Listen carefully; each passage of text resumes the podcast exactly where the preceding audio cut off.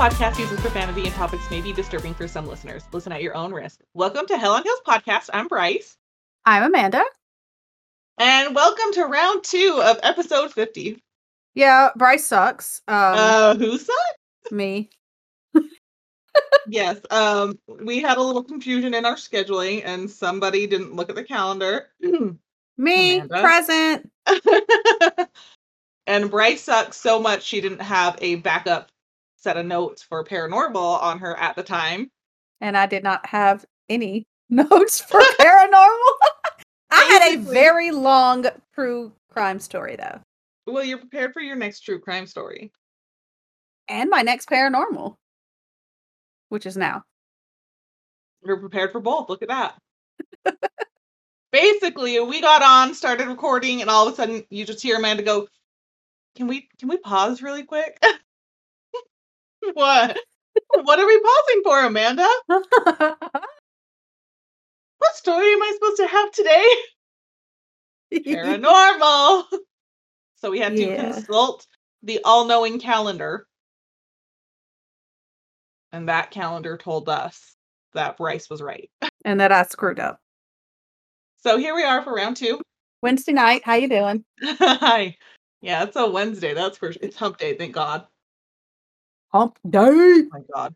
I just remember that. What was that, a commercial? The camel or something? Yeah, something like that. I like your Halloween deco, by the way. I didn't mention it last time, but it was oh, there. Oh, my little gnome. Okay, so mm-hmm. my uh, family has this thing with gnomes. So my mom gets me gnomes for basically everything. So I bet your dad ago, loves that. They've got flamingos and pineapples everywhere. No, my mom.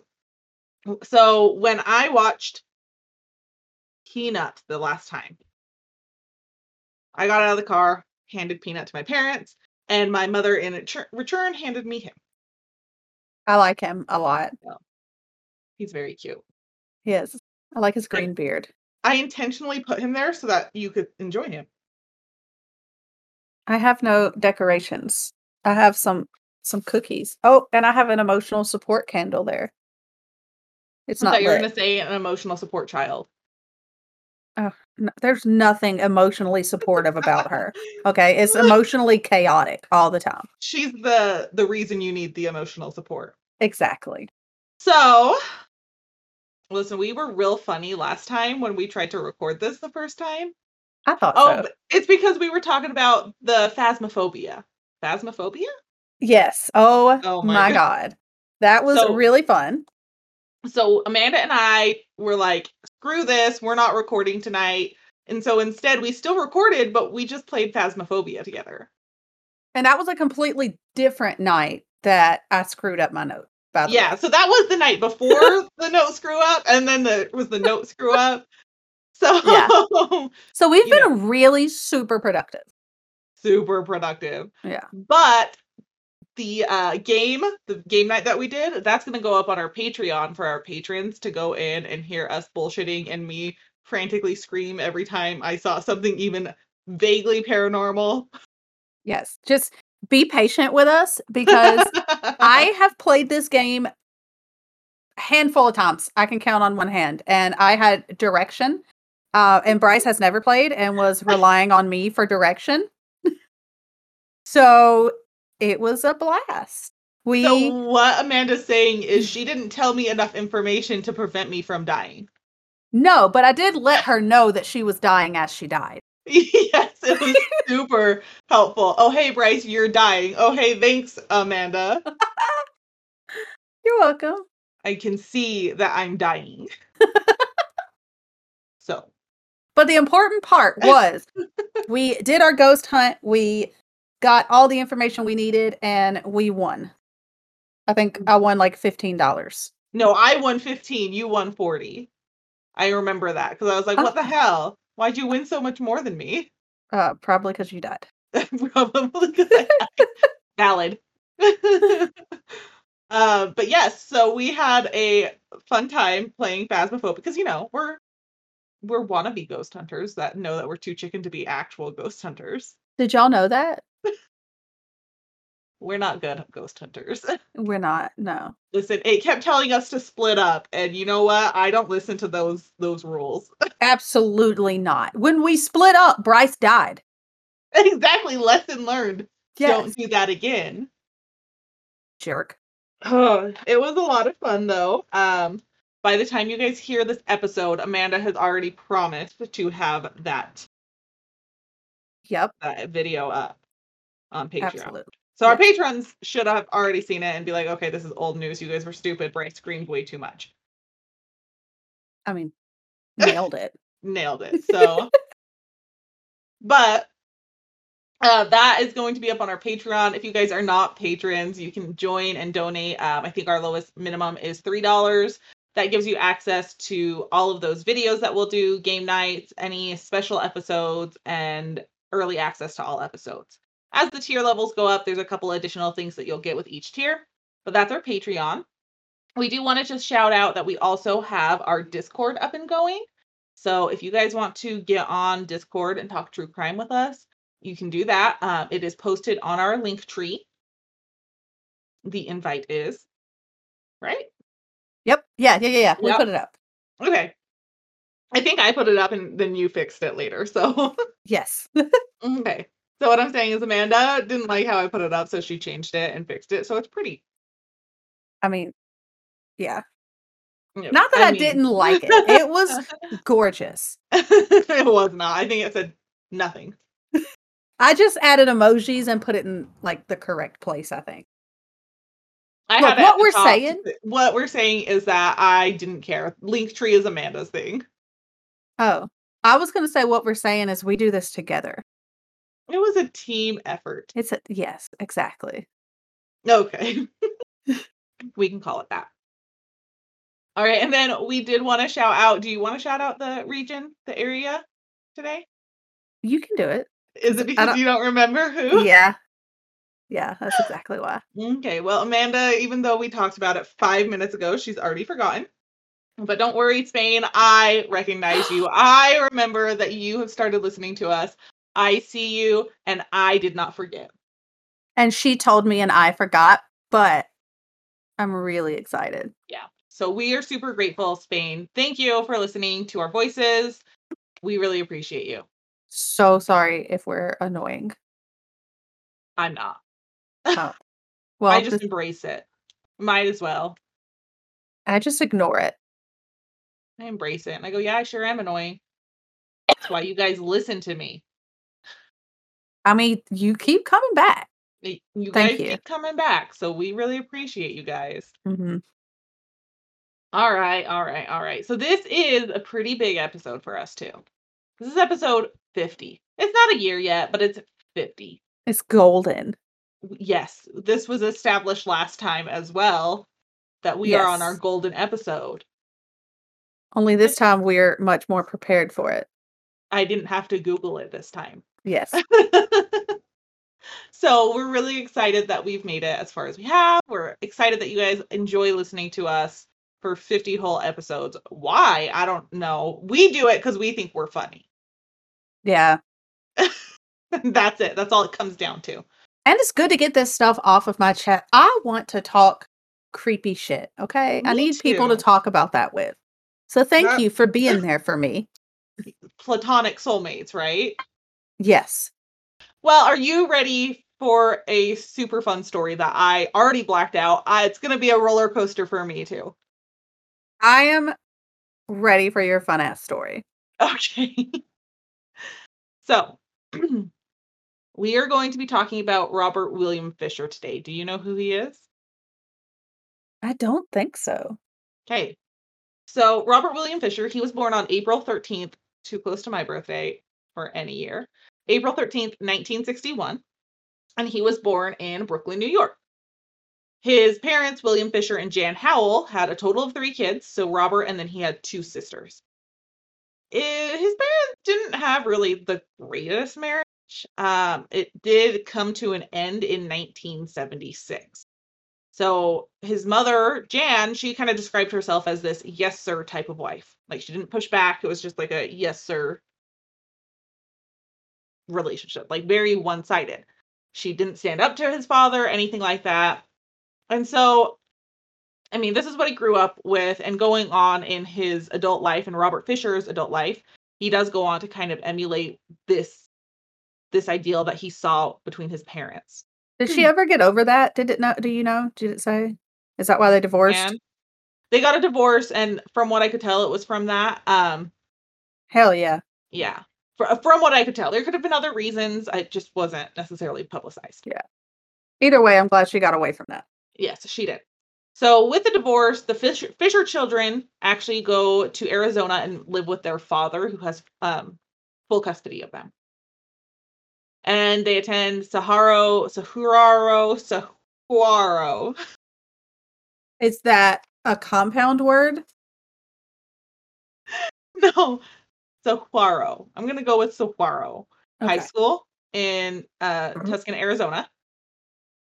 And Fisher growing up, I mean, he told his friends he struggled with the divorce. He was very open about it. He was very not thrilled with it, basically. It was a turbulent divorce, and a lot of people say it had a very long-lasting effect on Robert Fisher. He was very bitter about it.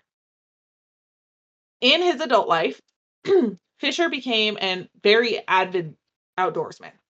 He would hunt, he would camp, he would fish, just do all the outdoorsy things, right?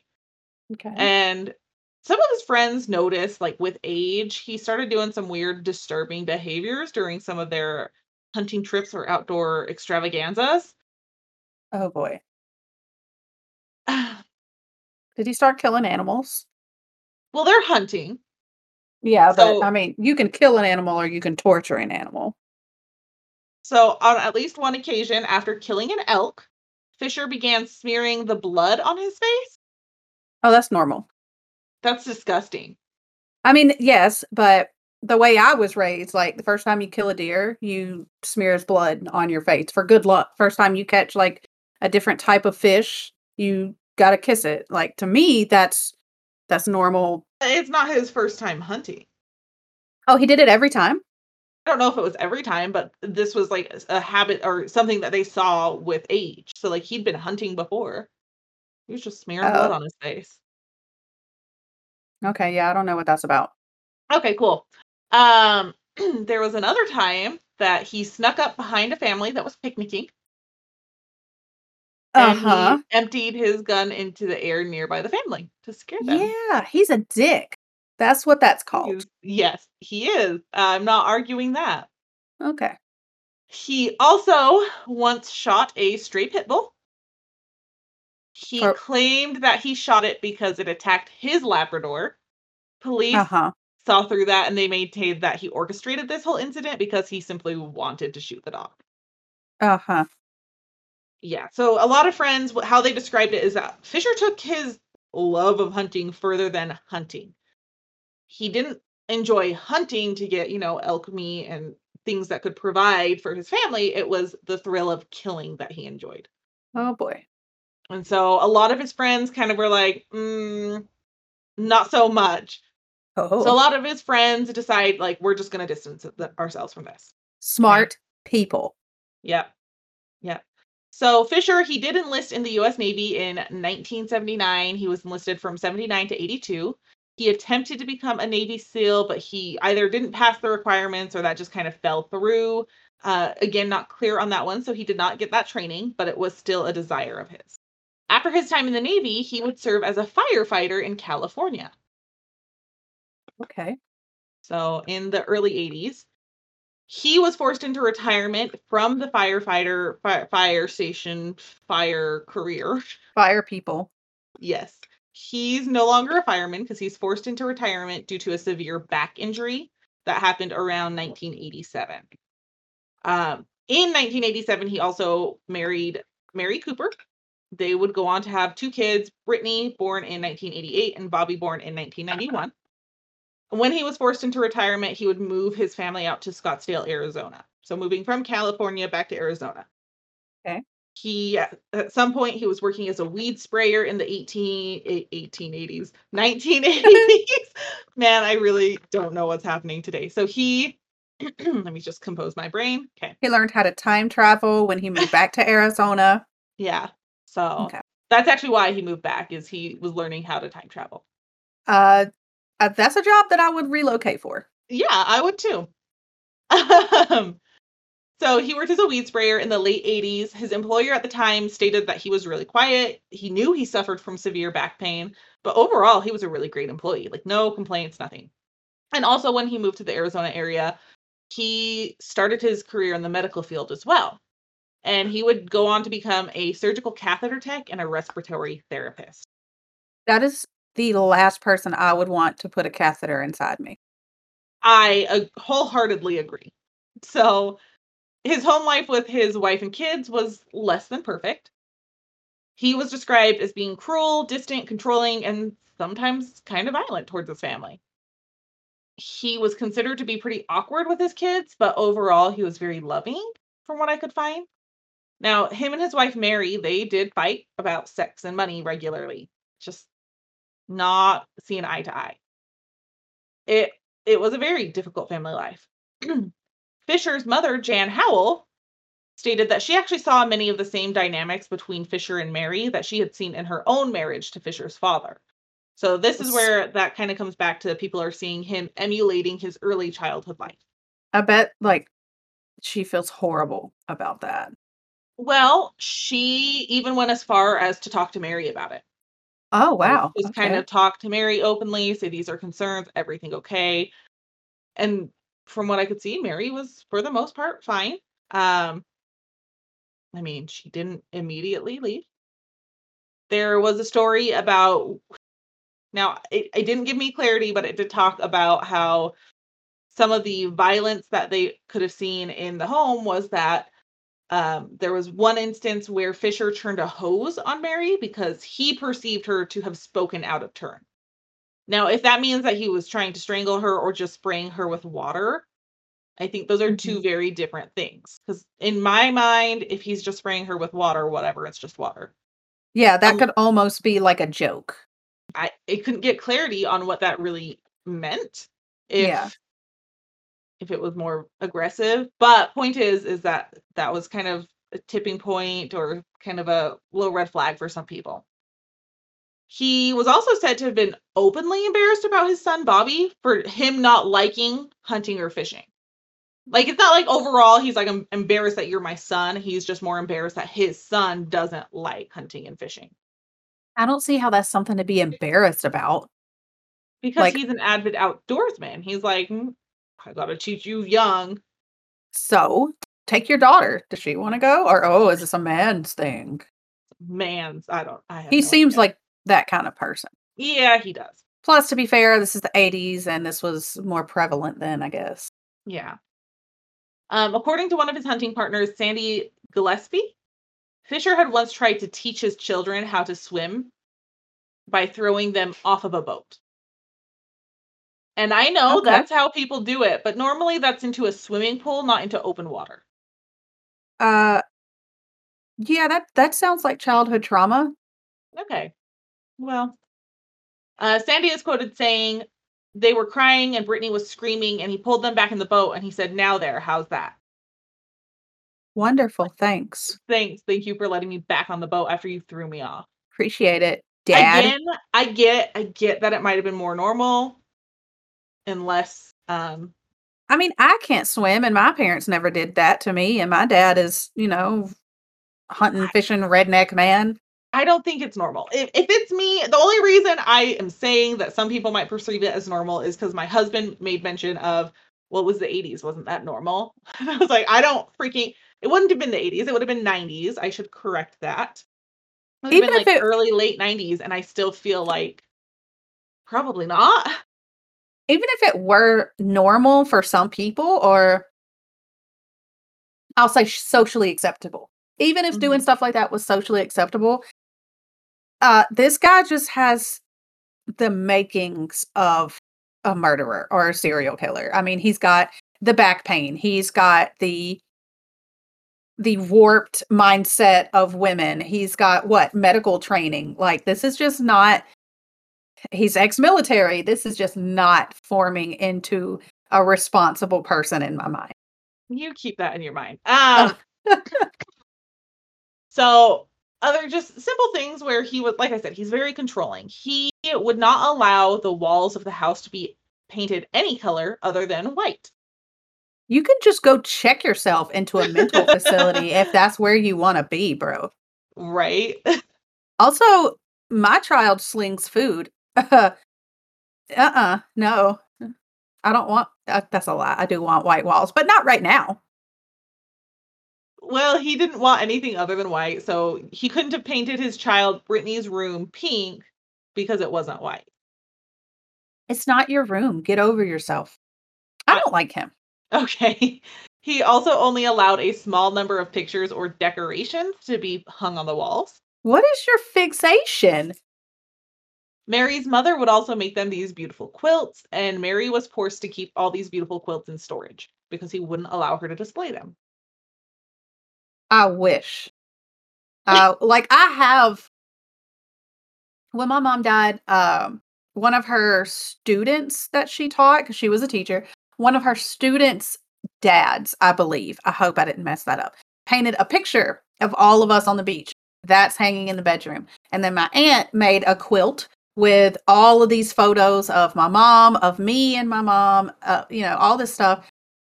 I James has never once been dumb enough to tell me I have to keep those things in storage. And this is why I married him. I mean... I would be like, you think you're going to tell me what to do? Probably not, sir, but... Yeah, like, okay, yeah, you're right. You are absolutely right. You go to work and come home and look at all this shit on my lime green walls, sir. Yeah, even a little bit worse. Uh, after some time of the quilts being in storage, Fisher would often ask Mary, isn't it time to get rid of this stuff? Get rid of your husband. Get rid of, what's his name? Dick Willie Fisher. Get rid of him. Get him gone. Throw him back. Willie Fisher? Yes. That's his name, right? Robert, Robert William? William Fisher, yeah. Yeah. You got that one. Throw him back. He's not a keeper. Mary's friend, Kimberly Sue Davidson, stated... Quote, several times her mother had made special things like quilts. She, Mary, was not allowed to hang them up. She had to store them in a closet. And then he would continually tell her, isn't it time you got rid of this stuff? So no. She's the one that's giving that information. No, Ginny, sir, it's not. Yeah. Ginny Cooper, Mary's mother, she stated that Robert Fisher didn't really socialize with their family very often. And she was under the impression that he had a fear of getting too close to people and then losing them. Uh, I can... kind of see it in a sense with the divorce, like he yeah because of his mom. Mm-hmm. I can kind of see that, but also I think he's just an asshole. I mean, I'm not arguing with you. Um oh god, maybe we shouldn't say that type of shit. It's fine, you'll figure out why. So oh, no. Again, a lot of people believe that like some of these are just signs that are trauma from his parents getting divorced. Now, regardless of his behaviors, for the most part, people said that they don't think he was truly violent. They thought he more had like a king of the castle type complex where it's like, this is my house, my rules, my land, I'm ruler. So that's at least what they portrayed. And for most of uh, the marriage, what's his face? Dick Willie Fisher. He was an active participant in the Scottsdale Baptist Church men's ministry. And Mary was also very active in the church as well. Now, Fisher, he was really holding on to this image of him being this great family man with the perfect family. But Mary would go on to take a job and tell her friends that it was a security fund. So she gets a job and she tells her friends, this is for security. But also, I feel like, decorate your house and tell him to suck it up. Yeah. That's also, good. If any of my friends ever tell me, oh, I'm getting this job for security. Are you okay? Right. Do I need to like text you every now and then and call the cops if you don't text back? Just let me know. Right. Well, one neighbor, Wade Ren, Renskock, Renskock. I don't know. Uh, Wade, he stated that the image of Fisher, um, or I'm sorry, the image that Fisher projected was certainly what? Oh my God, I'm just skipping over words. So one neighbor, Wade Renskock, Sock. Okay, Cox he's got letter. I Sorry. don't know. Sorry. Thank you. I don't know how to say it because there's a C where I feel like there should not be a C. So Anyways, his neighbor Wade. His neighbor Wade stated that regardless of the image that Fisher projected, they most certainly did not have a happy marriage. He is quoted saying, "They screamed constantly. Everybody heard it. You could hear it in the house next door, and you never really heard him scream, which is kind of weird. I mean, he had a way about him, but you never heard him scream. You always heard his wife screaming things like, you're w- worthless. I could have done better than you. We should get a divorce." Not hearing both of them scream, I know that looks bad on him, but also I feel like he's doing that maliciously. Like, that's purposeful. What do you mean looks bad on him? It looks... Or I'm sorry, it looks Mary? bad on her. Yeah. Oh, okay, okay, okay. Mm-hmm. But I feel like he's doing that on purpose. Yeah.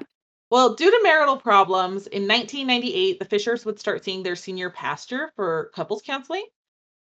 And a lot of reports stated that Fisher had spoken of committing suicide during this time, and it was due to the state of his marriage. Like, he was very dependent on being married, married and having that family image, that the thought of it, him losing it, was giving him suicidal thoughts. And this isn't necessarily just something he's saying to his wife. He's telling other people this as well. I'm on the fence about this because of what comes, like, yes, if you're having suicidal thoughts, talk to someone. But I feel like the way he's using them is a manipulative way. Yeah. And that's, that's where I'm struggling. And uh, that, people like that always ruin it for the people that actually need help too. Right. The, right. the cry wolf people. Right. Or I guess that's not even a cry wolf. That's just being manipulative. Kind of. Like, I feel like it's still kind of a cry wolf. Anyways. So he would go on to tell one of his coworkers about a one-night stand he had with a sex worker he met in a massage parlor. He was worried that Mary would find out about this encounter and it I'm sorry, he was worried that Mary would find out that this encounter was the cause of a U T I that left him ill for several days in December of two thousand. That, I don't think that's a U T I, bro. It might have been. I mean, he, it didn't say it was anything else. It was just, every report just said it was a U T I. Cleared up. That's a serious U T I then. Uh, right? I assumed like he was saying it was that, but in all reality, taking hella antibiotics for something else. Yeah, from what I could find, that's what it was. Damn. I didn't okay. think that U T Is could be transmitted like that. I think they can? I don't know. I don't know. I'm not a doctor. Uh, it, uh, definitely not. I have a doctorate of nothing. We have a doctorate of bullshit. Yes. Now that and sarcasm. I got you there. Done. We got you there. So... There is also another belief that he was having an affair with a coworker at the clinic he worked at, but this was never substantiated. No one ever came forward and said they were seeing him. It, this very well could have been a rumor. It could be true. No one really knows on that one. So the thought is, is that he was potentially unfaithful as well. And he would go on to tell one friend that he'd be renewing his commitment to his faith in marriage because he simply could not live without his family. So, I mean, all right, fine. If she's willing to move past it, fine. In late two thousand, early two thousand one, though, he still continues to withdraw from the church and he, or not continues, he begins to withdraw from the church. So they, he, they've been perfectly active up until here, up until this point, and he begins to pull away. He even confided in a co-worker around the same time that had his mother not left, his life would be entirely different. I mean... Yes, but if his dad was the way it was, I assume he would be worse. I would think so, but I don't... Mm-hmm. I don't know. Well, around or after this time, probably early two thousand one, Mary starts telling her friends that she is planning to leave Fisher. On April ninth, two thousand one, Fisher leaves work at the Scotts... or leaves work from the Scottsdale Mayo Clinic, where he works. He picked up his daughter and took her to the National Junior Honor Society induction ceremony. Oh, smart girl. Okay. She was to be honored for her outstanding academic achievements. Get it, hun? Fisher, however, grew impatient and Robert and Brittany left before she her award could be presented to her. Okay, look. That's, I feel, oh my God. I don't even know what to say right now. I'm so upset with him. Like, get over yourself and just be happy Let for your child. Let her get her shit. She worked hard for that. Right. Oh. Now, while Fisher was doing this, Mary took their son Bobby to a gun safety class. So, you know, divide and conquer. They all arrive home safe and sound, and at around ten p.m., a neighbor hears a loud argument between Mary and Robert. Since this is fairly normal, they didn't really think anything of it. At ten forty-three p.m., Fisher is seen on an A T M camera. He had withdrawn two hundred eighty dollars. And on the footage, you could see Mary, Mary's Toyota four runner in the background. A weird I, amount, but okay. I thought that too. Everyone thinks that's a weird amount. Okay, but yeah. We'll talk about it. Um, at eight forty-two a.m. on April tenth, so the following morning, two thousand one, the Fisher's home in Scottsdale, Arizona explodes. It, it was explodes? a strong. It was a strong enough explosion to cause the front brick wall to collapse and the frames of neighboring homes for one and or for half a mile away in all directions to rattle. Oh my God. There is a documentary, and they actually have all the different audio or the nine one one calls from all the different neighbors making the phone call in. And they they literally, the operators were like, "Are you calling about a fire?" "Yes, we know. They're on their way." That's like terrifying. Yes, it was that aggressive. So local firefighters are alerted to the explosion. They head down there before they could arrive. I just want to throw this out because the neighbors were great at this point. Before firefighters arrived, neighbors actually used their own garden ho- hoses to try and keep the flames under control. That's a community. Yes. So I just want to shout them out because doing that, brave. Hell yeah. Brave and honestly probably dangerous. Right. Um, firefighters kept the twenty-foot tall blaze from spreading to other houses, so no one else's house was damaged from what, what I could find. Now, they were kept at bay a little bit because there was a series of smaller secondary explosions. They thought this could be either rifle ammunition or just paint cans exploding from the pressure around them. So they paint they cans? had yeah. Do they? If they're if they're That's... sealed and then heated, gas is released. I did not even think of that. I'm gonna. You're I'm not going to explode a paint can. Not that's on purpose. I was just going to say I'm going to store it in a cool place. Oh, I do not have them in a cool place. Oh, I have okay. them in a shed out back that's not air conditioned or uh, what's the, the the pink stuff that gets every insulated? Insulated. Okay. Um. So authorities are kept at a distance because of these secondary explosions. At least one firefighter suffered minor injuries to his leg because he lost his balance and fell near a blaze.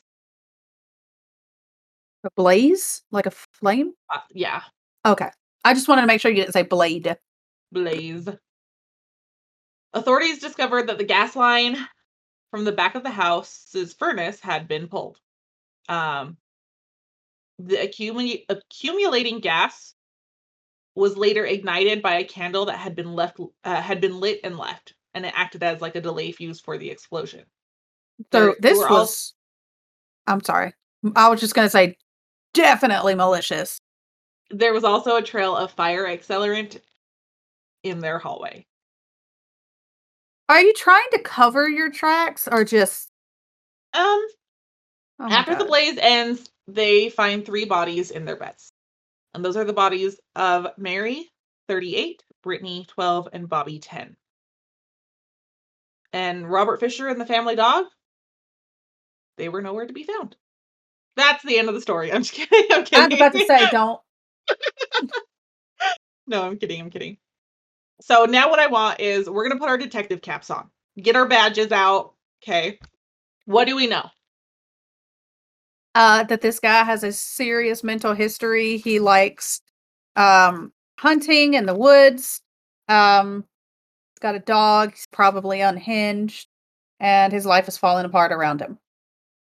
We also know that there was a fight around ten p.m., right? Yes. We know he was seen on camera about forty-five minutes later with, with Mary's two hundred eighty dollars and yeah, the car. Again, a lot of people were like, why two hundred eighty dollars is such a weird amount? He had more in the banks. He had more assets than that. Did she? I mean, I would assume she did if this was a security blanket or whatever, if it was for security. Yeah, I'm assuming she did. But, I mean, he only drew the two hundred eighty dollars. A lot of people think that for their bank or that A T M, the max he could pull was two hundred eighty. I guess that could be in the nineties. That could be it. Mm-hmm. Yes. We know that less than ten hours later, there's an explosion. And it doesn't appear to be an accident. And there is no Robert Fisher around. Is this unsolved? Son of a bitch. um... Police find evidence that Mary had been shot in the back of the head and the children's throats had been slit. What the f- what? What did they do? One thing that investigators stated is as soon as they saw all of the bodies, they knew there was malicious intent or foul play. And they said, no one in any, there's no way that none of them, if there was this explosion that they weren't expecting, followed by this blaze, They they wouldn't have been in bed necessarily. There was no struggle to move. They were. It looked as if they were very peaceful. Now, my only flip side of this is if they were inhaling toxic gases in their sleep, I would think that they would look like that. Like not trying to escape because they could have died from inhaling carbon monoxide. Yeah, yeah carbon yeah. monoxide before, um, before they actually died or, you know, before the explosion. But it does feel very planned.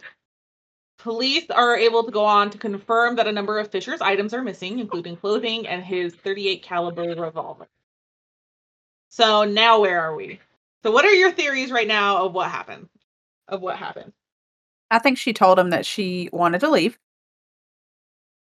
And he got pissed off. The whole thing was kind of weird to me from the beginning, though, because like if he's like this outdoorsy macho dad man, it it felt backwards to me that he would take the daughter to her award ceremony and the mom took the son to the gun safety class.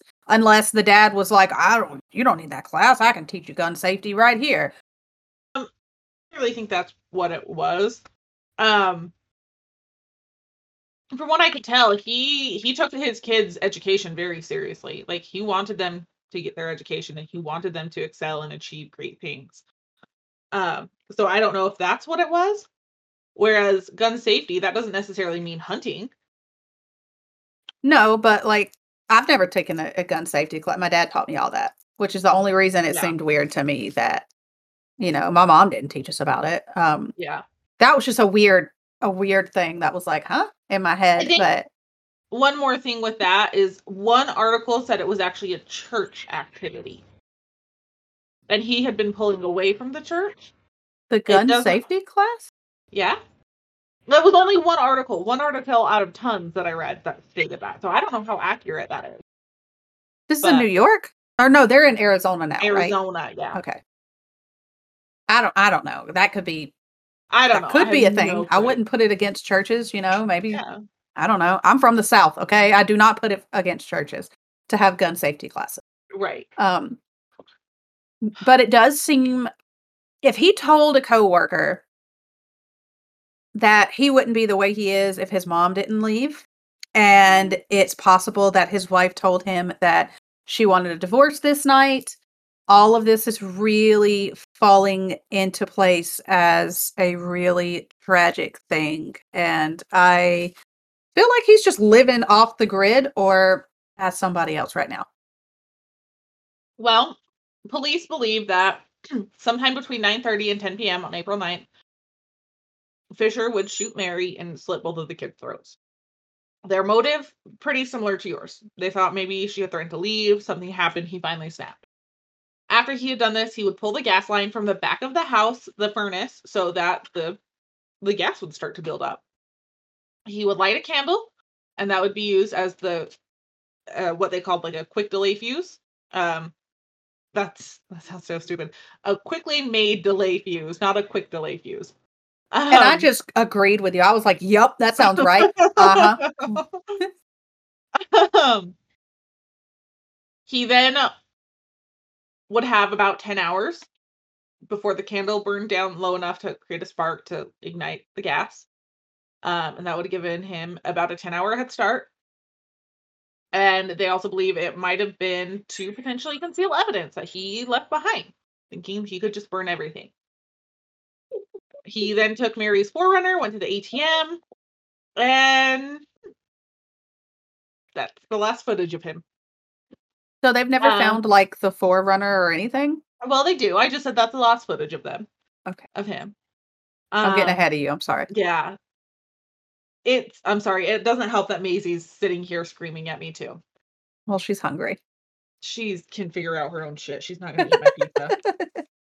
So, they, the police do say it's possible that instead of him, um, him killing Mary and the kids before he goes to the A T M, it's possible that he went to the A T M and then returned and killed them then. The reason they just don't think that's likely is, again, the odd amount of money that he took and the fact that he did have Mary's four runner with him that you could see in the, like, in the footage.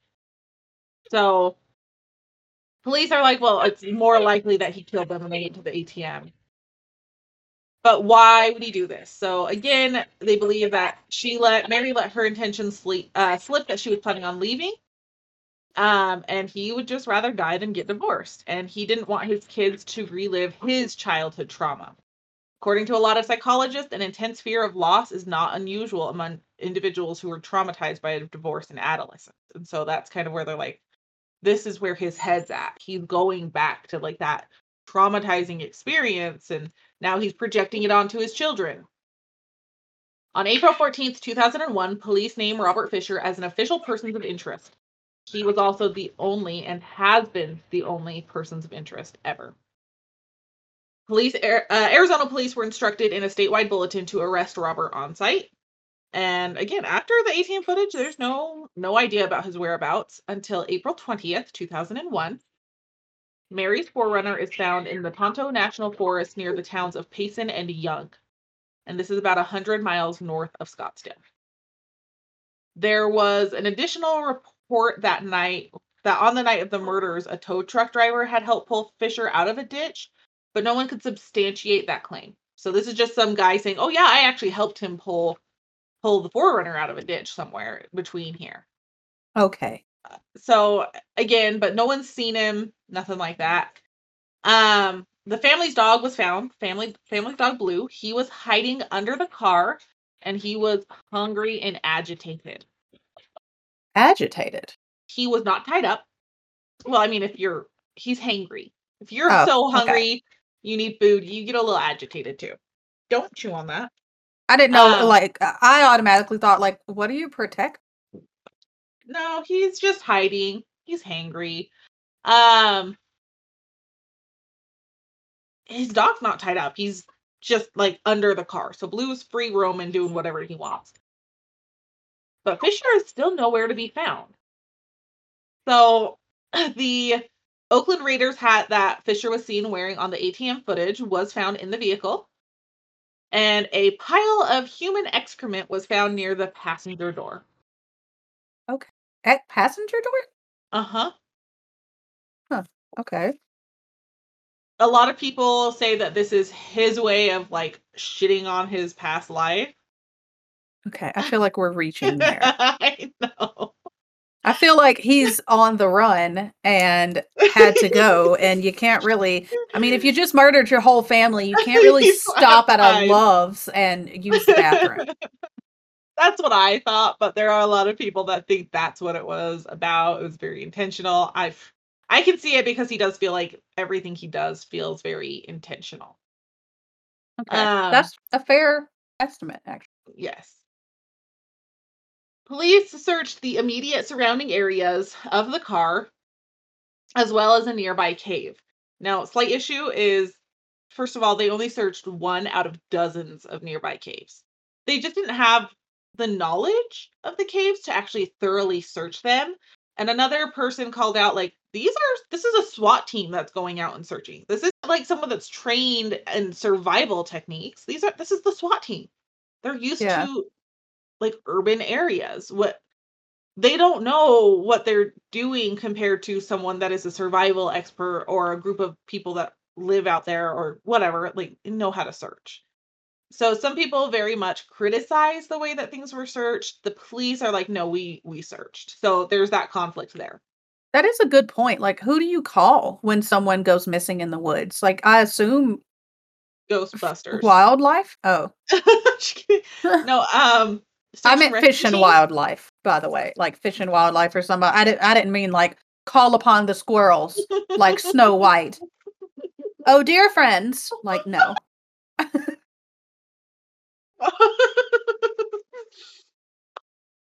That Snow White one got me, sorry. um Again, I'm just assuming they, like, a search and rescue team, mm-hmm. but the SWAT team did. And a lot of people say, in the police's defense, there are dozens of caves. Yeah, they only searched one, but there's dozens. And a lot of them have these very intricate or very complex underground networks that can lead miles and miles and miles in, and no one knows how long the car's been there. No one knows if he's even in that area. Okay. Um, so they were able to follow some pr- footprints that lo- led on to the Fort Apache Indian Reservation, which was less than a mile away. But they never searched the reservation, and they just said, we didn't uncover any sign that this had anything to do with Fisher.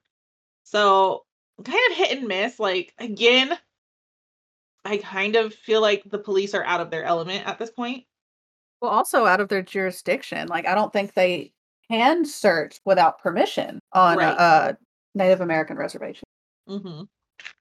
I don't think so either. Now, uh, they could have reached out and been like, hey, can y'all look? But then they can always just be like, no, this is your problem, dude. We don't mm-hmm. want to get involved. Right. So it's not clear if that's what happened or not. I had a lot of things on this where I was like, I have no freaking clue. And none of these articles tell me why.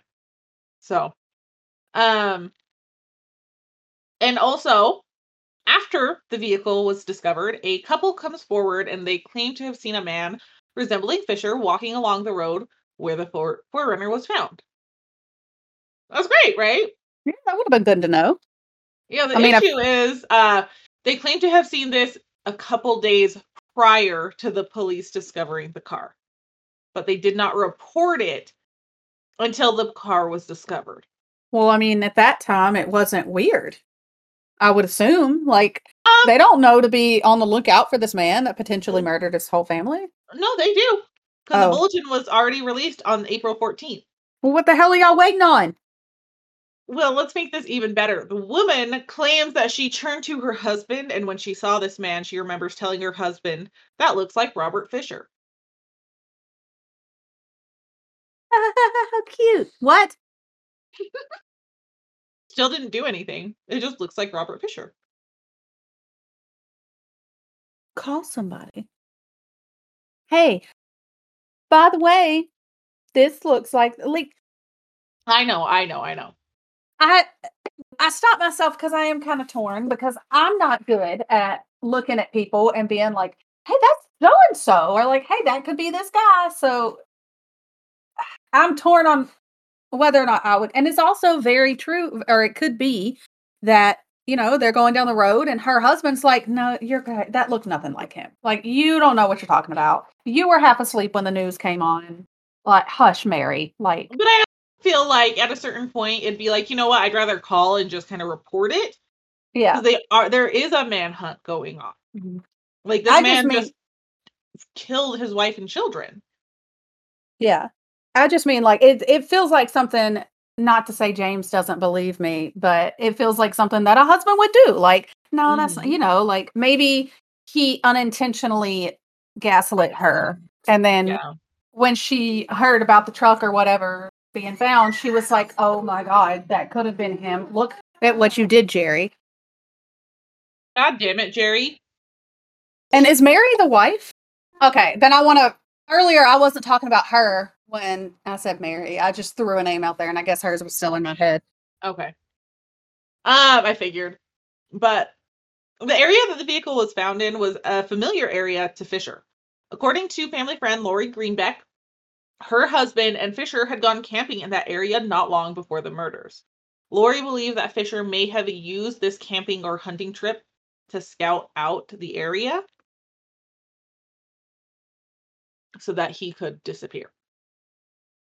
Huh. And after the discovery of the car, all physical evidence of Fisher's whereabouts end. There's nothing.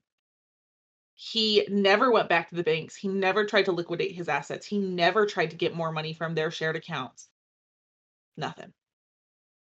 If they went, if he with her husband went there before, it's possible he could have just packed a bag there and buried it, like a go bag, and buried it and went back and got it and just disappeared. Right.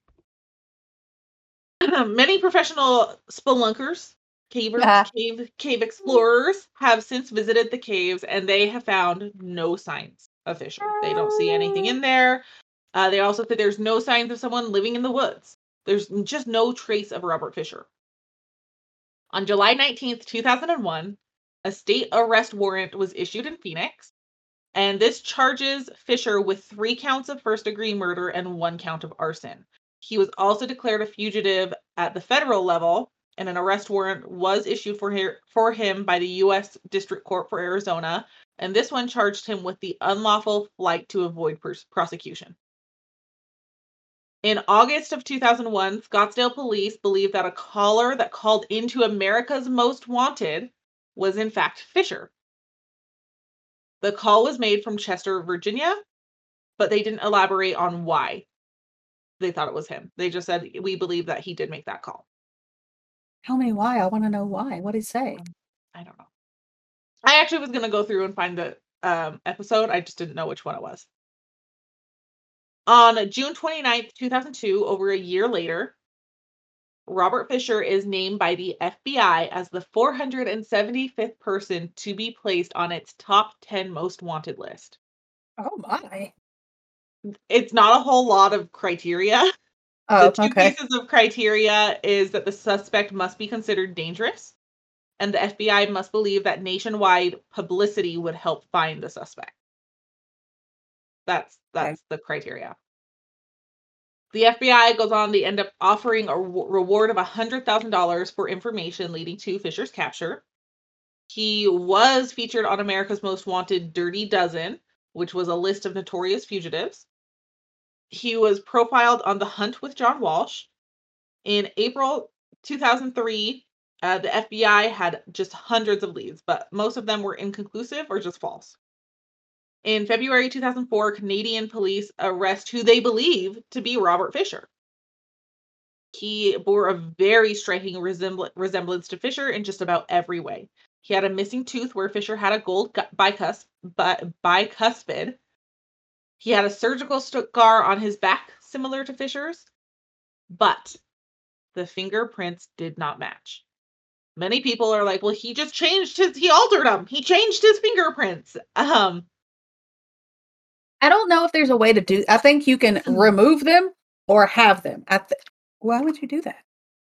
I think that's the only options you have as far as fingerprints go. I, I have no clue, but a lot of people say that he changed them, and police are like, well, there's no evidence of like surgical scarring around his fingerprints to show that. Um, one man who was familiar, it was a neighbor of Robert Fisher's, claimed to have actually gone to the Canadian police, dressed up, posed as another inmate, and with the help of the Canadian police, obviously, entered the cell that Robert Fisher was in, and he claims that Fisher recognized him.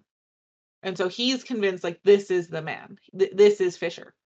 Did he elaborate on, like, how he recognized? Was he like, hey, man, what are you doing in Canada? Or He he talked about the look on his face. Like, you know when you do, like, a double take? He yeah. said he definitely did like a double take, and you could tell that he had that look of confusion on his face. Mm-hmm. But from what I could find, there was no conversation, nothing. It was just a, oh, he recognized me moment. Which, I mean, okay, I guess he would be acting if he's trying not to get found out. Right, right. And could have caught him off guard. I don't know. Yeah. But. Good idea, though. Sneaky. Yeah. I like it. Very sneaky. Um, fingerprints didn't match, though. And police are like, yeah, but there's no surgical scarring. I doubt he changed it. That seems very far-fetched for two thousand four technology. Canadian police held him in their custody for about a week. He was released when a relative correctly identified this man as not being Robert Fisher. And his identity was never released. Probably for the best. Mm-hmm. A lot of people say it was Robert that the Canadian police had. They are very adamant. And then the those of us that are like, but fingerprints didn't match, and other family members are, whether it's family or, I mean, I guess you can make the argument that it's a friend helping Fisher out, but family identified him as not being Fisher. Yeah. I guess I feel like if there was enough of a pressing reason to believe that he truly was Robert Fisher, police would have held him. Yeah, so, I agree with that. In two thousand twelve, F B I alert uh, local authorities that Fisher might be living in the Payson, Arizona area. Nothing's ever found with this lead. In October two thousand fourteen, police raided a home in Commerce City, Colorado. They had received a tip that Fisher was hiding out in that home. They do arrest the two occupants of the home, but they find no evidence of Fisher living there. They just pissed somebody off. That's what it oh, was. Hell yeah. Oh, yeah. hell yeah. Somebody was somebody was sitting there was, like, uh, uh, you should have gave me that cup of sugar, Janice. Where's my pudding cup, Janice? Don't steal you my took shit. It. I know you did. That's what you get for stealing my newspaper. I bet you won't do it again. Colorado Times. Well, nothing comes of it. It's like a prank call. They're like, hey, you got a Robert Fisher at this address? That's cold calling. Um, do you have any dick fish there, ma'am? uh, dick willy fish, thank you. So there was no evidence he was living there. In two thousand sixteen, F B I officials and Scottsdale po- Scottsdale police released a new age an age-enhanced photo of Fisher. They actually did this on or around the fifteenth anniversary of the victim's death.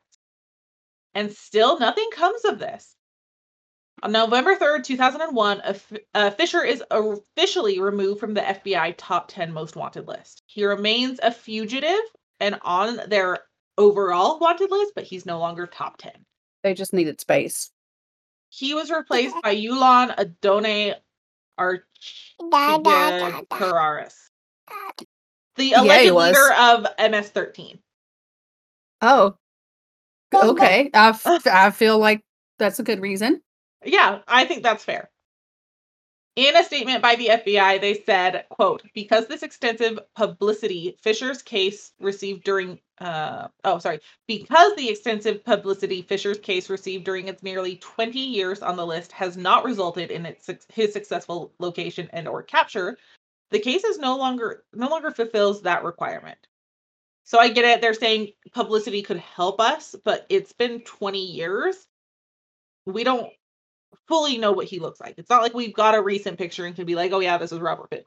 They have age-enhanced technology, which is not one hundred percent guaranteed. So many experts suggest that Fisher used the cave system in two thousand one, and he did one of three things. He hid out before making his escape, he killed himself, or he even unintentionally died from low oxygen levels in the caves. People believe that he really probably did just commit suicide or die in the wilderness where the Forerunner was found, and we just haven't found his remains yet. his remains yet. Others believe that Fisher may very well still be alive and living out in the wilderness where it was found. So there, instead of him being dead, he's living out there. Now, police and survival experts are kind of skepti- skeptical of this. Yeah, he had some survival skills, but he wasn't an expert. He wasn't like trained any special way. Like, yeah, he could probably survive for a minute, but not long term. I don't um, see him just walking away from this situation, meaning that literally, because why is the dog still at the truck? I feel like right. that dog would have followed him, especially if it was loyal enough to stay near this truck while it was starving. Mm-hmm. Also, it was Mary's truck, though. Whose dog? Uh, family dog? So still, it knows, like, know. At the very least, I came here with him. Right. And it wasn't tied up. It was free roaming. Mm-hmm. Yeah, I just feel like if it would have walked away, it would have, it would have at least followed him mm-hmm. or left. Some people say uh, he still could have walked away while the dog was distracted. There's no, like, perfect dog where they never get distracted or never chase a squirrel. They're not, you know, they're not awake all the time. He very well could have walked away when the dog was asleep or distracted. And so that's kind of one theory that people come back to is, yeah, I agree that if he had likely walked away, the dog would follow him, but the dog would have to have full attention on him to do that. Yeah. Okay. Okay. Um, so experts that say that this area is just very harsh, very hard to live in. He would have a lot of difficulty finding food and sufficient shelter to be able to remain undetected for twenty plus years. Or for ten plus years, twenty years now. And also to date, there's not been any evidence that someone is living in the wilderness in that area. They would have found something, but there's nothing to suggest that there is someone living out there. No more duty. No more duty. No more duty. Mm-hmm. Some believe that he laid low long enough that he was able to assume a new identity. They believe that he might have hitchhiked out of the area. And concerns with this theory that he's living out a new life in a new area is, or with a new family, is that if he has passed away since, he's passed away and been buried or cremated under that assumed name. And there's no way that we would ever know if that was him. I didn't even think of that. That's a really good point. Mm-hmm. Um, he, they also think he might be alive and working in a small town, working as a handyman for cash, or just living in a big city and just kind of able to blend in. I mean, he yeah. does look like there's, yes, he's got the gold tooth. Yes, he's got the scar. But like looking at him, there's really nothing distinguishing him from someone yeah, else. No, he's just a dude. Mm-hmm.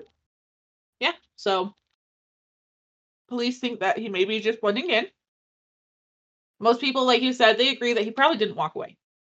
If he had, the dog would have likely followed him, blah, blah, blah. Some people theorize that Fisher fled south and crossed the border uh, to Mexico. Now, keep in mind, this would have been before two thousand eleven, so security around that time was uh, a lot more relaxed. And the reason that they have this is because there, or they have this theory is because there was a hostile encounter in Guatemala in two thousand nine. And this happened between tourists and a man that, again, resembled Fisher. But there's nothing that the Arizona police can do for that one. Um, in two thousand eleven, a documentary called Where's Robert Fisher was released. It features his friends, family, and they talk about uh, Robert Fisher. And still to this date, there are no signs of Robert Fisher. Um, one thing that you mentioned that I didn't put in my notes for some reason is that you felt like he wasn't someone that was going to walk away. But when you said that, my mind went to, he feels like someone who likes to keep trophies in a sense. And I feel like he wouldn't want to leave. He wouldn't want to leave the area of where his family was murdered because that would be sentimental almost to him, like in a disgusting, twisted way. Yeah. Like so, in his warped mind. Mm-hmm. Uh, with that being said, there are some neighbors from that area said that the years following the incident, a lot of people thought they saw someone that resembled Fisher driving around that neighborhood. And that's interesting. Huh. Yeah. Uh, police fear that Fisher may have started a new family and that history may repeat itself.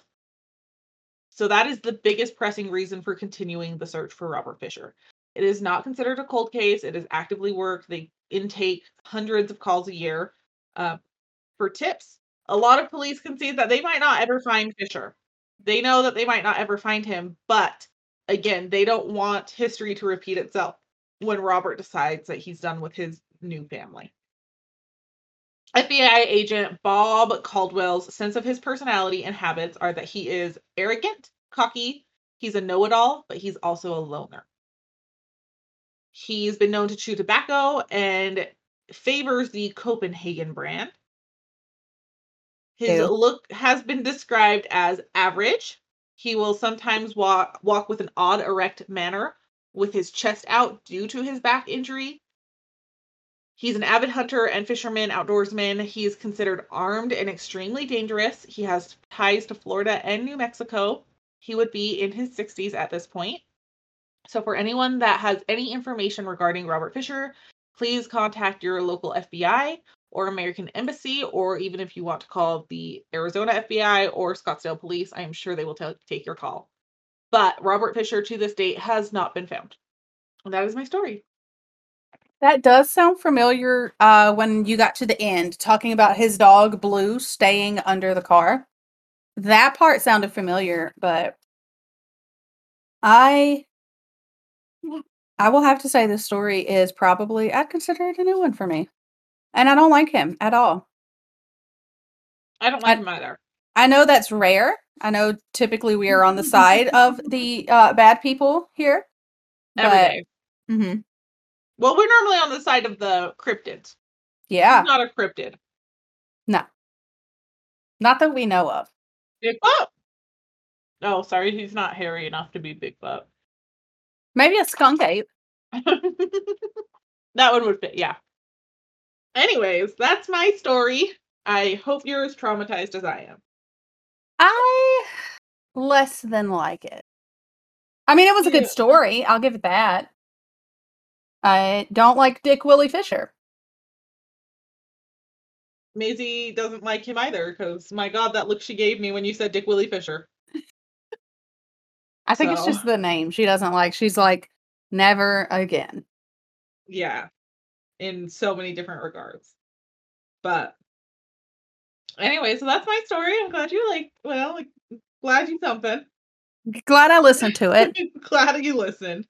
I'm not, but, you know. um, Are you so, ready to tell me a story? It, I actually am, yes. It only took like... Three, four days longer, something like that. Three days longer than what we originally planned. Something um, like that. So this is one that I have never heard of in my life, period, the end. Uh, I got it off the drive because we've done a lot of cryptids lately, and it's been a while since we did a haunting. So I got a haunting for us. Okay. This is the Gore Orphanage. Have you heard of it? I started... Uh, notes on it, but I stopped because I got bored with it. So I oh, only yeah. have like oh, wow. no, no, no. Okay. I stopped because I was like, I'm over this. Well, no, then you probably good.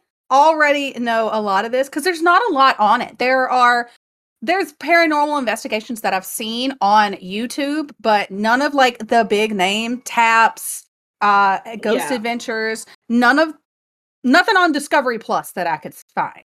Right. So the Gore Orphanage, this house, or this land, I should say, it's got some history behind it. It's just trauma, okay? The main house uh, was called the Joseph Smith House, and it was built in eighteen forty, so yesterday. And it was fancy. It had marble columns, elaborate furniture, really ornate woodwork. It, the works, okay? And the picture that I have on the drive is actually um, a photo of that house, the Joseph Smith House. Okay, hold on one second, because I'm just going to give you a hard time about this. My name is totally on the Gore Orphanage line. On the spreadsheet. Are you, are you for whole ass serious right now? Whole ass serious. I don't care. I literally only read for like five minutes and then got sick of it and changed my story completely. Oh my God.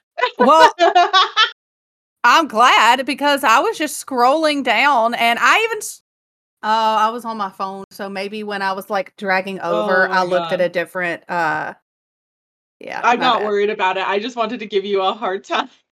This is payback for Pascagoula. I didn't know. Neither did I. Okay. Your name wasn't on. Your name was not on it, okay? Well, it's about to be. I think it is. I just updated okay. it. At least you didn't do a lot of research on it. I would have felt really bad. No, I was actually thinking about taking my name off. Okay, well, good. So? See? Platonic soulmates. Here we are. So, let me go on with my boring story. Um, I just was bored with the things I was reading. I love hearing about it, though.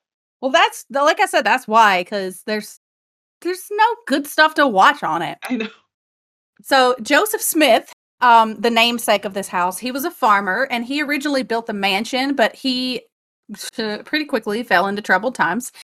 Um, in eighteen thirty-one, his five-year-old daughter died. And then in eighteen forty-one, his twenty-four-year-old son died. And not long after losing his son, he lost his fortune due to poor investments. So he sold the house to a spiritualist named Nicholas Wilbur. Wilbur, he had one specific room in this house, and that was the ritual and seance room. And they were performed, like, on the reg. Oh. All the time. Yeah. Lots of party house. Like, if you haven't been to the parents' house to live at, you want to live there. Um, well, I don't know. Um, because Nicholas Wilbur, his children were rumored to have been mediums that speak with ghosts of children that they summoned in this room. Why are they summoning children? I don't know. I looked and I could not, of all the things to summon, why, why would you child? summon a child? I I don't get it. Some is of that the demons corn like the in your drink? It is, no. I asked it's if mango. That was corn, and you said it is. No, I started laughing. I, sorry, it's um mango. Okay, thank that you. That makes more sense. There it, you go. It definitely does. I'm sitting here wondering why you've got a water with strawberries and corn in it, but whatever. You do you, ma'am. uh, so anyway, you good? I had water in my mouth. You sure it wasn't corn or a toe? This is not corn toe water, okay? okay? I know. Okay, listeners, I know we keep mentioning toe. Well, I keep mentioning toes because Bryce has ruined me with them. Uh, we're doing this thing where we started recording the before and after of when we do the episodes, so this y'all can have happened with or without the before or after, though. So this will the be corn, yes, the toe. That's a whole different type of corn. I was talking about the vegetable, not like when your toes rub up against your shoes and you get like a corn oh. from it, or you lose a toenail. That happened with my work boots when I was still animal control. I lost my toenail like three times. Um, but okay, it was twice, but still. So, point of Amanda's story is that we were talking, I don't even know what we were talking about, but it'll be on Patreon. And yeah, it will. My comment was, it can be worse. There could have been a toe. And Amanda is stuck on it. That, and I lost my toenail. Okay. That's, that's traumatic. Uh, yeah. Check out Patreon for that ridiculous content. Um, I, I know what it was. I figured out what we were talking about. It was your Taco Bell and the Mexican pizza. And you said something about a cockroach on it. Those assholes. No, there was not. Okay, to be clear, there was not a cockroach on my Mexican pizza. But also, to be clear, there was almost nothing on my Mexican pizza. I, because ulcerative colitis, I told James, I was like, make sure you order mine without beans. And they took that as, oh, she doesn't want anything between these shells. So here we are. Um, um. So anyways, onward to your story now that our listeners know why you keep bringing up toes. And I'm just going to cut this out and let them think you have a foot fetish. Well, I've still got the recording, so. um, seances, kid ghosts. Okay. Also, um, while they lived here, while the Wilburs lived here, at least four of their grandchildren are buried on the property because they all died of diphtheria. And they took this really hard. His wife was said to have still set places and like made them, served them food at dinner time. So she set places at the table and even filled the plates with food. And at night, she would take a candle and be like, all right, kids, let's go to bed. Like, she was said to have lost her mind when they lost their four grandkids. Oh, wow. Yeah. This place is, it gets worse. Okay. Hmm. Um, So the home was abandoned in nineteen oh one. Some people said that they died. Some people said that he sold the house. But from what I read, it was just abandoned. In nineteen oh two, Reverend Johann Sprunger established an orphanage he called Light of Hope on Gore Road in Vermilion, Ohio. And I'm going to just go ahead and spoil this here. It was not a Light of Hope. The, like, uh, that's false advertising. Oh, girl, was it? Boy. We're going to get into it. Okay. The orphanage would later become so well known that the street is now known as Gore Orphanage Road. So the road that the orphanage was off of was Gore Road, and the orphanage was Light of Hope. But now it's just known as Gore Orphanage Road. That we just mix the two, we put them all together. Uh, Johann Sprunger and his wife, sister, either or, and possibly both, Katerina, moved to Vermilion after their orphanage in Bern, Indiana, burned down. Uh, okay, so we know they were married, um, but according to the diary of somebody that worked at the orphanage with them, there were rumors that Katerina and Johann were siblings, and Katerina's maiden name was Sprunger as well. Nope. So, to me, I mean, I still haven't changed my name to James's last name just because that takes work, and I have to drive like forty-five minutes to do it. So, wow. I mean, she kind of, she took a smart way out here. No. Oh, okay. So don't marry your brother? No. Okay. I... That could, that also could be, though, you know, one of those workplace gossips. Yeah. Because it was, I mean, it was in a diary. So we don't know. I might start keeping a diary and just w- write crazy stuff in it. Oh, we should do that. Uh-huh. And then bury it, um, bes- like, in the mud beside a lake. Yes, I love it. Okay. Starting it today. Okay. Cool. Cool, cool, cool. That is your homework, everybody listening. Write creepy stuff in your diary and talk about then bury Susan it. Down the road and how yeah. she's got six hundred chlamydia. Clowns. Oh. She has chlamydia from six hundred clowns. I was gonna say she had a clown collection like the six hundred trinket. Oh, when you said "cuh" for some reason, chlamydia, I blame Mean Girls. That's that's where that comes from. I just Don't. love how it was so quick. Like I couldn't even get the word out, and it was chlamydia. Don't have sex, or you will get chlamydia and die. Oh my god! I told you the story wasn't boring. Oh, um, god. Oh god. So I found reports that the Sprungers had two other businesses um, that were destroyed by a fire. So maybe unplug your irons. Think about it. Nah. Possibly. I like to live life on the edge. I just don't own an iron. I don't either. I think we've talked about this. I think so too. Okay. Well, everybody, Are you getting we don't deja have vu? Irons. Yes. But I, I mean, I did play The Sims earlier. I didn't. That was a lie. Um, they also lost both their seven-year-old daughter and their son. He died during childbirth before moving. Um, after the Sprungers were said to have found, after this, I'm sorry, after their children passed, the Sprungers were said to have found, and this is a quote, a passionate obsession for religion. I don't know if, um, yeah, I'm just going to tell you, it's not a healthy obsession. Is this like a, a kink? No. Is that, oh. can you, I don't know I, if I want to ask that. Can you be kinky for the Lord? I don't know, that's why I'm asking you. Damn, why are you asking me? I don't know. That's the story. It's you didn't a... tell me they're... personal sexual escapades.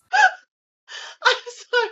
just because the way a passionate obsession, like in my mind, like passion, like what it's, I, I don't know, it made me think like romantic and then an obsession. Oh, no, yeah. Go the opposite. Oh, okay. Go like polar opposite. God. Um, actually, I'll start telling you. Okay. Okay. So they moved to Ohio and they buy this property, and it consisted of four buildings, including the Joseph Smith House, and a small yard of five hundred forty-three acres. No, nothing too big. No. It was a modest yard. A modest, yeah. Like m- lower middle class. Yeah, no biggie. Reverend Sprunger had this idea to build a self-sustaining religious community. And I put, sounds a little culty. I was about to say, sounds like um, a commune. Mm-hmm. Mm-hmm. Um, it's, it's the beginning of a con- commune in my mind. Y- you're onto something there. Okay, so it could have been kinky. Thank you. Well, I don't think it... I don't know. Uh, he hired devout, Bible-believing Christians to help him run it. Um, so if Christians are kinky, uh, I, I'm not sure. That's not... You said a cult, and a lot of cult leaders are perverted. Oh, I'm, to be fair, so are a lot of Christians. And okay, like, so maybe uh, it was just a kink, okay? Kinky for the Bible? Yes. Okay. I, I'm sorry. I mean, okay. um, just, so... You're just not in my head, and I don't think we're on the same wavelength for this one, because it's making me laugh my ass. Religion just makes me uncomfortable. Uh, and to add the kink factor into it, it just like, I'm so Well, no, okay. So my, because you said he, whatever, passionately obsessed, mm-hmm. makes me think it's got some weird obsession of some sort that goes back to sexual somethings. Um, and then when you said cult, a lot of the cult leaders do abuse their members. Their followers, yeah. Their followers. And so I'm like, okay, so it is his kink. Like, that's he, the power. He likes to have that power offset. Ah, okay. There you I go. See. I got okay. you. Yeah, you could very possibly be onto something here. Um, so the farm, orphanage, whatever you may call it, it held one hundred twenty children at a time as inmates. Is the word that vermilion ohio dot com used, and I left the word inmates because I really wanted to paint a picture, and I feel like that does. They were said to have taken taken in uh, orphans, obviously, or destitute children. So I feel like this is the early nineteen hundreds. You know, back then, you sneeze too many times, and your family's just like, put them in the orphanage. So happened to me one too many times in a past life, so I get it. I probably deserved it, and honestly, I probably deserved it in this life. My parents, whew, don't know how they did it. Well, you know what they say, you get one of your own. Yes, I know what they say. I promise. Do you have one of your own? I have one point five of my own. Yeah, but I heard Jack was a good kid. Yeah. Yeah, he is. I know that was aggressive because we were talking about, me and James were talking about that the other day where uh, I told him that, you know, like, yeah, when I was little, mama, whenever I would do something wrong, my mom would tell me, you just know you're going to give it, you're going to get it right back. When you have kids, you're going to get it tenfold. And I was like, boy, was she right. I would have treated them so much better as a child if I would have known this. And James was like, well, Jack's a good kid, so it must be you. Sir, how dare you? He get his ass kicked. He, w- right? That's what I thought. Like, look, you are I, asleep when I'm awake during the day. You really want to go down this road? I will say that was a pretty good comeback for him, though. I'll give him credit there. I was like, I... Uh, my first thought was, how dare you? And then my second thought was, I'm so impressed. I love you so much. So they had one hundred twenty children at any given time. The boys lived at Hugh's farm, and the girls lived at Howard Farm. They had a chapel in the boys' schoolhouse that they used regularly, capitalized. They used that chapel a lot. And they also had a printing press that they used to print their own school books and a paper that they called the Light of Hope.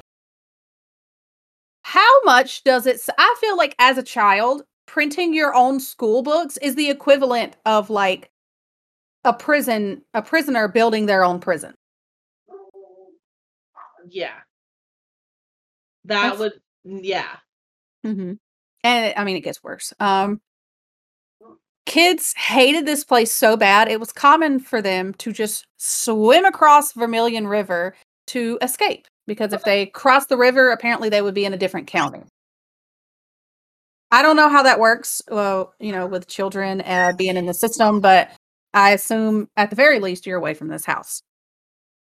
Once they escaped, they told stories that they were abused and neglected, as well as forced into slave labor.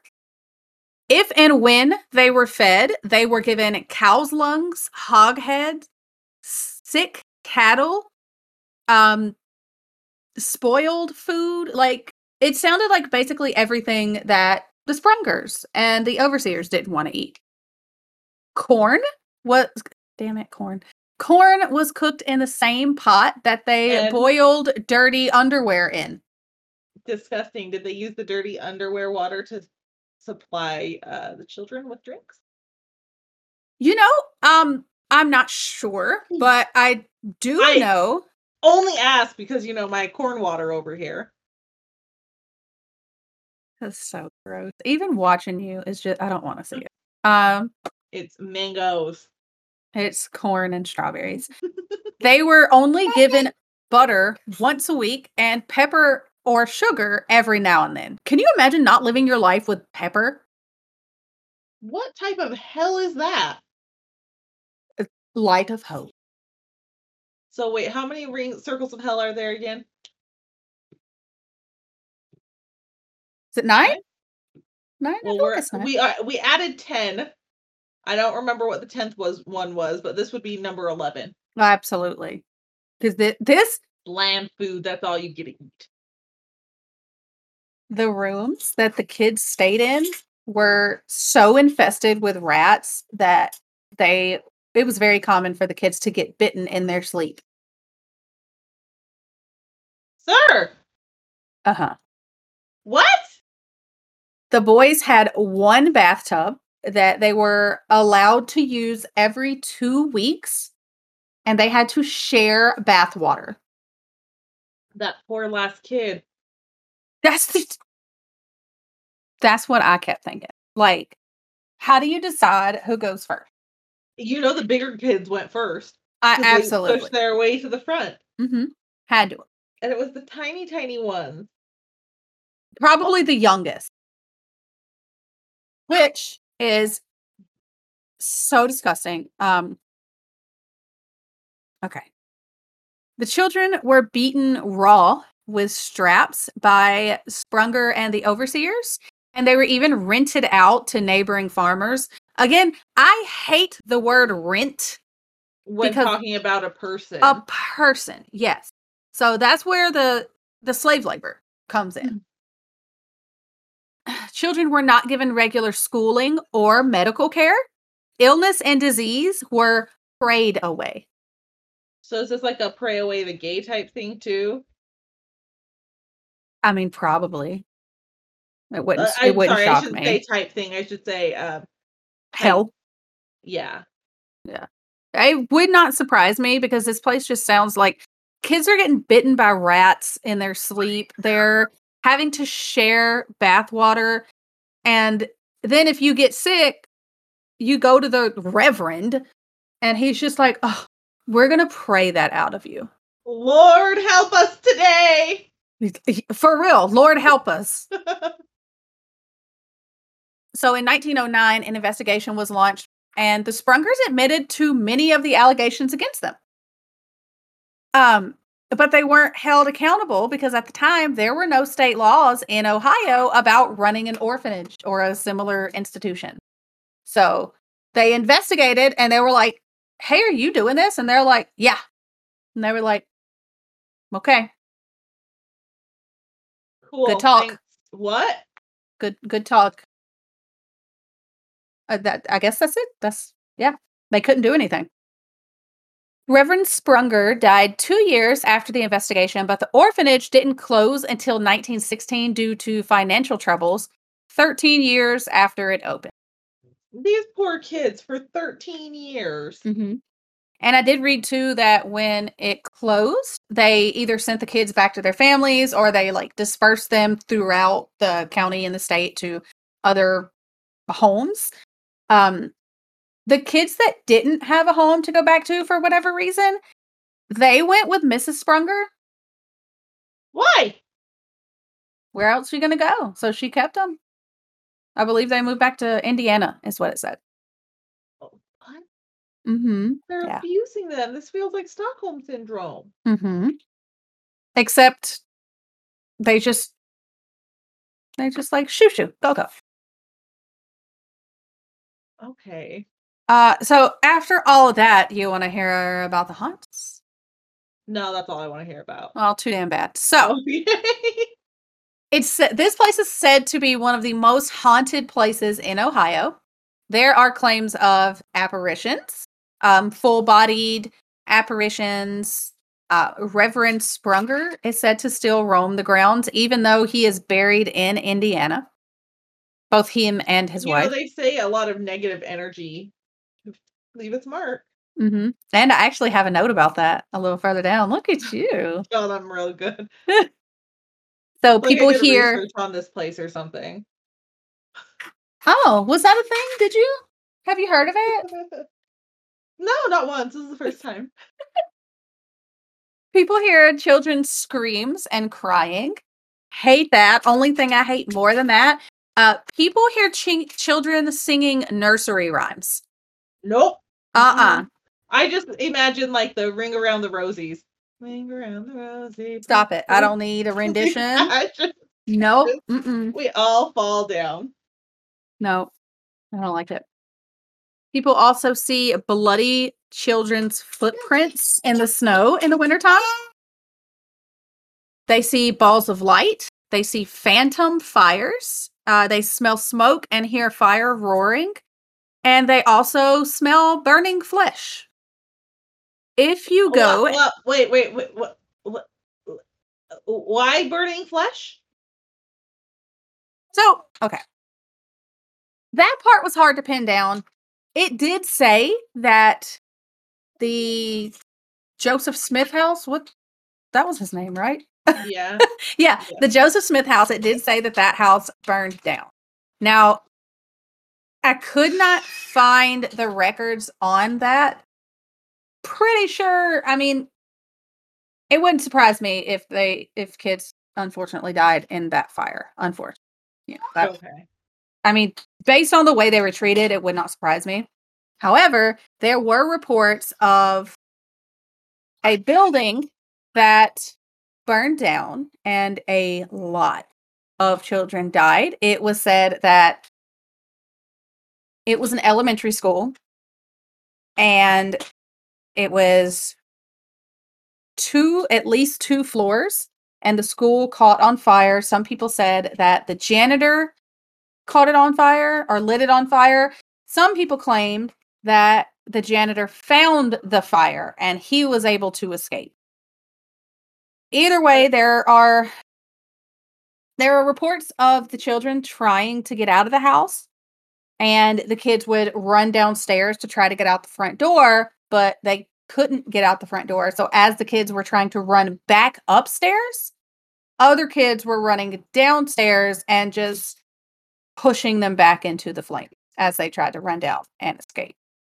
Um, so there were reports that this happened and these kids, like multiple children, burned to death while the town, I mean, just watched because they couldn't stop it, question mark, for whatever reason. But I also found information that that happened in a town called Collinwood, or in an area called Collinwood, which is now East Cleveland.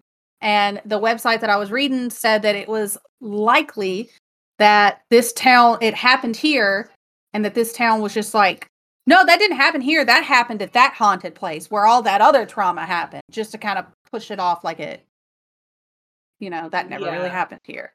So yeah, that a lot of places will say that that did happen. And I did see that uh, when I watched YouTube, and a lot of the paranormal investigators, they said that that big fire happened. From what I found, that did not happen on this property. It's kind of just blamed, since all this other bad stuff, let's just say that happened there too, to save our town. Yeah. Small sacrifices. Ex- that was a horrible pun for a fire involving children. I'm what so... That was unintentional. I know, like, I don't know if I should... I don't know what to do, because I'm kind of proud of you, but at the same time, that is a horrible joke.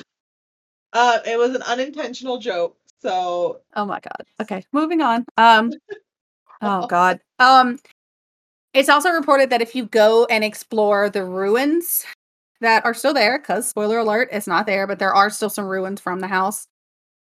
When you leave your car and go explore and come back, your car is covered in tiny children's handprints,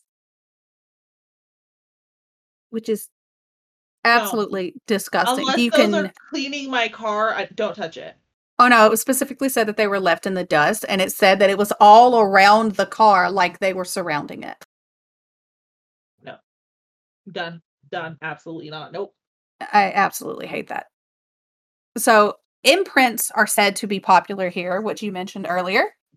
And for anybody that doesn't know, an imprint is a traumatic or a violent event, and people believe that these events are so traumatic or violent that they release an energy that clings to either an object or a place, and it causes the event to replay throughout time. And most of the time, these are events that you can you can see them, you can hear them, you can feel them, you can smell them. It's basically just time repeating itself right in front of your face. There's a bridge nearby, and people claim to see children dressed in period clothing on it at night, but as you get closer to them, they just disappear. And nope, people don't also approach children in period clothing. At, n- never. Ever. Don't approach children. Ever. Especially my child. Don't approach my child. Don't approach me. Nope. I don't like it. Don't approach anyone. Just ever. No. Ever. Use the self-checkouts. Um, text instead of call. This is the twentieth century. Get with it. Yeah. Don't even meet your platonic soulmate in person. Only online. Meet them online like I did mine. Look at it. Yeah. We're yeah. doing it great. We're, We're doing, doing fabulous. So good. Right. Only um, if he pulls that crap again with those smart-ass remarks, I might smother him in sleep. So. I, they're I platonic soulmates. Thank you. Oh, I didn't hear that part. I was so mad at my husband for his small I know ass mouth. I know you were. That's why I was like, okay, fine. People also report seeing orphans running through the woods. Um, sometimes they're on fire. Wait, what? Are you still home? Sometimes the orphans that are running through the woods are on fire. Uh, you said that people were also summoning them? Yes, summoning uh, the spirits of children. That was the okay. Wilburs. What if, what if there's like a ley line right there? And it opens up something where um, it's like adding all these traumatic events together, and all these children's spirits are suffering from something maybe not related to them, but to something else along that ley line. Uh huh. I hear what you're saying, and I hate it. Okay.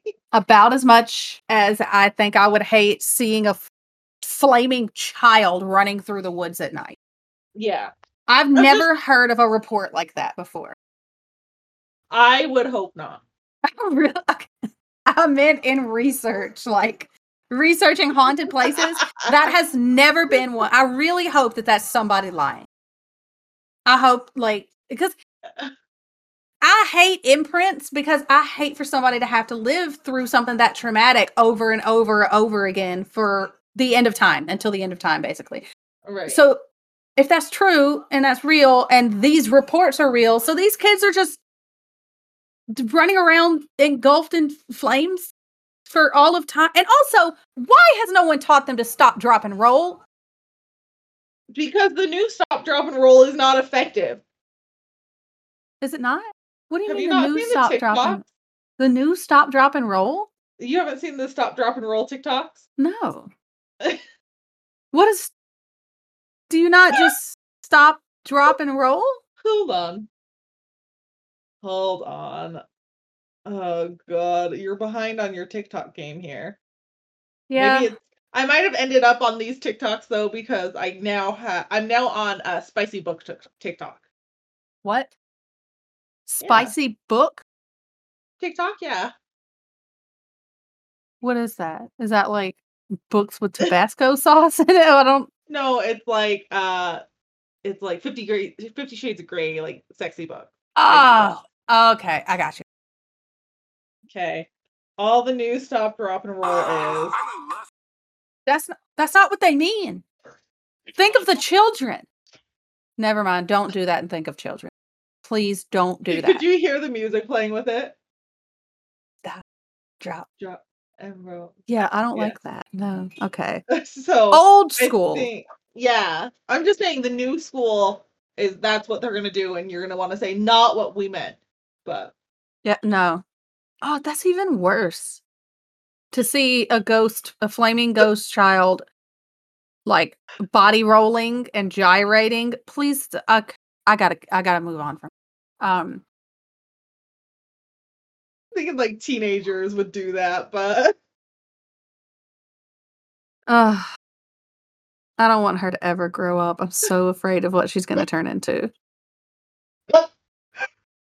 So there's also some of the stories that we tend to hear when we're talking about haunted places, and there's two of them. These are my last two little haunts. One of them is that if you park on the side of the road, turn your car off, and flick your headlights three times on and off, then you will hear oh. the screams of dying children. Hey, this sounds like some Bloody Mary type shit. Doesn't it? Yeah. Like a uh, Crybaby Holler. Yeah. There is also one story of, okay, there's a story that I read of this couple, and they... park their car, they're going, they're checking out the ruins, and they're like, all right, cool, this is legit, whatever, I don't know. And then they come back to the car, and as they're getting in, they start hearing, like, raindrops dripping on the car. You know that sound. Only, yeah, it wasn't. It's blood, isn't it? it? Yeah, it was drops of blood from a child hanging in a tree above the car. The fuck? Uh-huh. Oh, I don't like it. Well... that's the end of Gore Orphanage. Apparently very much lives up to its not name. Good God. It doesn't live up to any... It lives up to the street name, but I don't know whose Light of Hope this was. But I Good hated it. Good God. I hate every moment of it. And mm-hmm. that's probably why I stopped researching, is I knew subconsciously I would hate every moment of it. That seems about right. Yeah, because I did. I kept reading, and then I was like, uh, what? No. What? No way. No. Yeah. Absolutely not.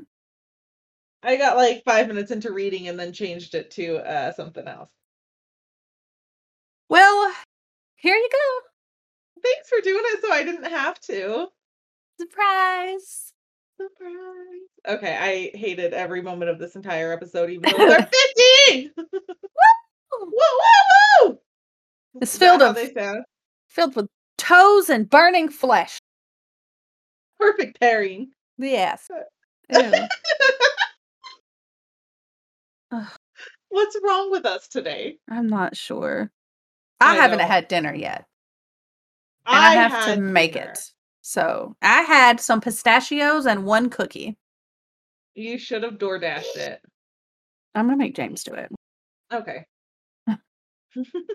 All right. Well, thank you all for listening to Hell on Heels podcast. To see pictures of this episode, you can follow us on Instagram at Helen Hills Podcast, Twitter at Helen Hills Pod, or Facebook by searching Helen Hills Podcast. You can find us on Linktree by typing in Helen Hills Podcast. If you want to support us, please like, review, rate, share, and subscribe on your preferred listening platforms. If you want us to take uh, our whoa, if you want to take your support one step further, so we can create more content for you, you can donate through Patreon, where we are working to release specials for our patrons. If if you have your own true crime or paranormal story suggestions or just words of encouragement, please email us at hell on hills podcast at gmail dot com. Thank you all so much for listening. Be sure to tell your friends to listen with you as well. This has been Helen Hills Podcast. Bye. Bye.